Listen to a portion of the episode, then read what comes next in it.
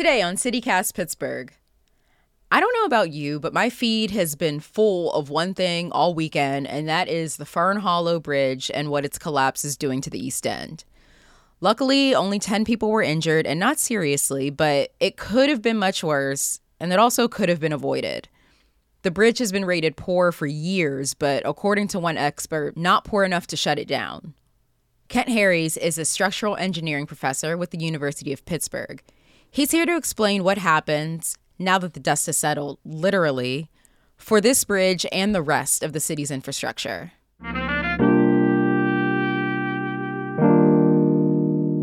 It's Tuesday, February 1st. I'm Morgan Moody, and this is CityCast Pittsburgh.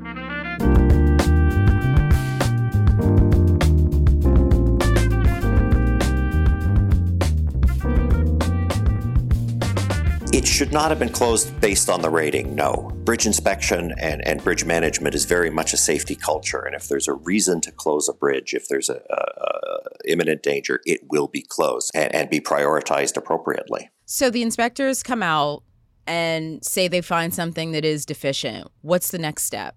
If, if there's an immediate problem, they will report it and the bridge will be shut down. An example of that, uh, what was in Memphis uh, last year when the DeSoto Bridge inspectors identified a, a, a, rather significant crack and the bridge was shut down pretty much immediately. But otherwise, plans for remediation will be proposed.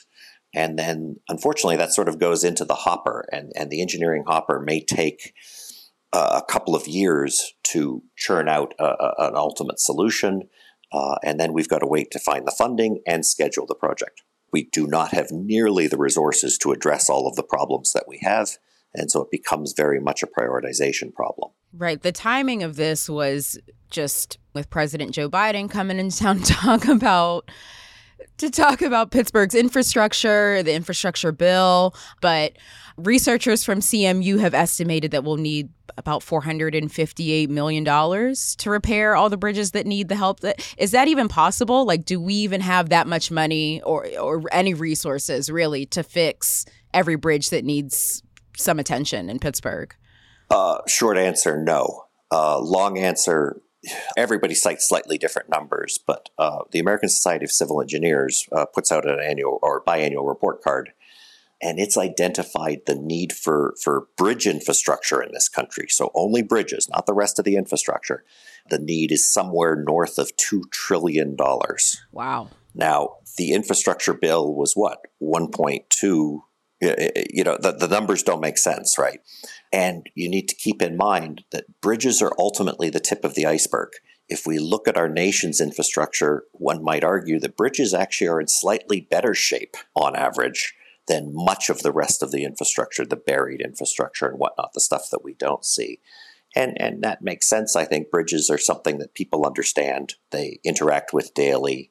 They get you from a to b without getting your feet wet and, and so they do tend to get the attention that much of the rest of the infrastructure doesn't. If you consider the Pittsburgh area, look at our needs in terms of sewer, stormwater, and wastewater compared to our need for bridges. And I believe you'll find that the, the, the stormwater system actually has greater resource demand on it. I was thinking even about water mains and water main breaks. Yeah. I mean, that happens daily in Pittsburgh. Yeah, a- absolutely. And, and the thing is, it affects very few people, right? I mean, uh, your typical water main break certainly isn't going to make the news. Occasionally it does when a bus falls into the, uh, the, the, the, sinkhole that it creates. and, and the truth of the matter is, your typical bridge collapse doesn't make the national news. This one did but not because of its importance, more likely because of its uh, rather fortuitous timing uh, in terms of the presidential visit. Otherwise, it's unlikely, particularly that, and thankfully that there were no casualties, that it would have made the news beyond the immediate region could this collapse have been prevented it was supposed to last what, like 75 years and and people have been reporting some deficiencies that they've seen since like 2016 2017 uh, and, and earlier in fact this bridge certainly did degrade a little bit more rapidly than we would generally like to see. Uh, I mean, I'm older than this bridge, and, and, and I'm not degrading. Hopefully, I'm not degrading that quickly. That said, yes, we could have done, uh, there could have been a number of mitigating measures uh, earlier on in its life, but the reality, there has to be the resources to do that. Um, and it's not that it's being ignored; it's being it's simply that it, it hasn't crossed that threshold where the resources become available. There are there are other priorities. How long do you estimate it will take to rebuild? Uh, realistically, we're probably looking at a two-year time frame, recognizing that we're also deal with construction season. You really can't do a lot of construction in the winter, and it, it would be a question whether we could probably get something going this year but again, then it'll be limited by next winter. So while they're doing all that work, do you have any idea of what the economic impact for those surrounding areas? So like like we talked about Regent Square, there's a lot of restaurants, um, there's there's art galleries, there's a lot of businesses over there that now are kind of going to be cut off. It's a real impact. I mean, I was joking with my wife. I live in Shadyside. It, it's unlikely that we're going to head down to D's on, on, on Braddock anytime soon. You know, maybe in the summer when we can walk and things like that, although we can't walk through the park. Right. So I don't know what we're going to be doing.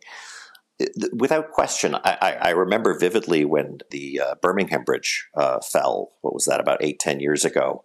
Uh, an interview with the fellow who owns the restaurant right on the on the south end of that bridge, and he said that his his his traffic fell like 50, 60%. So there's no question that the, the local businesses, particularly the ones right at the foot of the bridge there, there's a little uh, group of restaurants. And then I suspect Regent Square. But there's also the issue with the commute. If you live in Regent Square and you're commuting to Oakland or downtown, you know, maybe you'll find a better route like all Pittsburghers tend to do, but that might add 30 minutes to your commute. Right. So maybe an hour a day. So so it's very hard to put a number on it. Are you worried about this at all? Like, is there any part of this that keeps you up at night? I, have said it a few times. There's no such thing as a zero probability of failure. So so we're always up against that. I'm not really terribly concerned when I'm driving across a bridge because I know how they're managed and, and I feel confident that the people making the decisions are, are generally doing it well with safety in mind. Um, what keeps me up at night really is the fact that we just have no will as a society, it seems, to really put the resources into our infrastructure that we need to. Right. And we have gotten potentially to the point where it goes beyond having a will that we may not have the ability. The, the sheer amount of resources necessary. So, first dollars, but then time. Imagine if tomorrow we turned around and as a result of this, we had the Fern Hollow Act and it, it, it uh, made $8 trillion available we would still be on a what 15 to 20 year cycle to actually spend that money and get bridges in the nation repaired. It's not something that happens terribly quickly. I mean, I guess knowing that it comes down to more money than and manpower than it does thinking that all of our bridges around us are going to just collapse under the weight of um, my tiny Honda. Yeah, I've talked to a number of people who have now concerns. Should we be concerned about driving across bridges? And, and realistically, no you know, we, we all have a different perception of risk. And, you know, the first thing you do when you get in your car, I hope, is put on your seatbelt. And, and you do so because you have some perception of risk, whether it's you recognize that that driving a car is inherently dangerous and you may you may be injured, or you simply want to avoid the fine that you're going to get if you're not wearing it. But rationally, and, and I don't know what the odds are, we could we could probably do some type of calculation but the odds of actually being personally affected by a bridge collapse are quite small. And I would be equally concerned about lightning strikes. Okay. that makes me feel much better. That makes me feel so much better. Okay, and before I let you go, a little bit of news. Senior producer Megan Harris is with me. She's got a couple of headlines to share with us. Yeah, so first, a moment of silence for a Pittsburgh legend. The longtime owner of Jerry's Records on Murray Avenue in Squirrel Hill passed away over the weekend. Man. Yeah, he'd already stepped down from the record store, uh, but he still loomed really large in the minds, I think, of anyone who ever stepped inside. The space is just cavernous, and he knew everything about all of them, usually gave you free records when you checked out. Um, and he always knew who was in shouting distance to ask if there was something he wasn't aware of. So I think it's safe to say he will be missed. Absolutely. Morgan, what are you watching? Playoff football. So if if you're looking for a team to get behind for the Super Bowl, now that there's absolutely no chance, I guess, that the Steelers are going to go. I guess. what do you think they're going to come back from the dead? you know, I don't know. You know, I'm always holding out hope. I'm I'm a hopeless romantic for the Steelers. We don't even have a quarterback anymore. I'm sure there's a fan out there somewhere who would gladly suit up. So are you rooting for the Bengals or for the Rams? I am going to root for the Rams for obvious reasons. First of all, the long-standing rivalry of the Bengals and the Steelers. I think that um, they would take away my proud fan doting card uh, if I cheered for the Bengals. I mean, you'd look great in orange, but I would never advocate for Ohio in any way. Uh, not at all. Orange is absolutely my color, though. But Aaron Donald Pittsburgh native, Penn Hills graduate, uh, former Pitt player, is going to the Super Bowl. He's an amazing defensive tackle, probably, certainly the best in the league. Will absolutely go down in history as one of the best ever. Um, he's got quite a few feathers in his cap as far as accolades, but this will be his second uh, Super Bowl appearance. So hopefully he can bring one home for uh, his cheering section here in Pittsburgh. And that's me. Oh, um, and it's the Lunar New Year. So, uh, today in our newsletter, we've got a fun list of restaurants to help you celebrate if that's your jam. Personally, I am very excited to get some Szechuan food this week. Uh, I've got my eye on some Dan Dan noodles and hopefully some dumplings and chili oil. I love going to uh, the Taiwanese Bistro Cafe 33. They have the best dumplings that uh, I think I've ever had in the city. They're amazing. Man, best in the city. That is quite the call out. If anyone wants to offer a rebuttal, you're welcome to get in touch with us. We just got a Google Voice line. You can call or text it uh, to fight with Morgan about your favorite dumplings. If you want to fight me about the dumplings, please call. That's 412 212 8893. And if there's one thing I know, it's dough. So if you're ready to fight, call the number. She's ready for you. That's all for today here on CityCast Pittsburgh.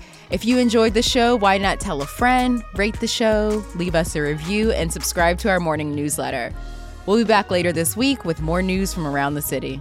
All right, see you then.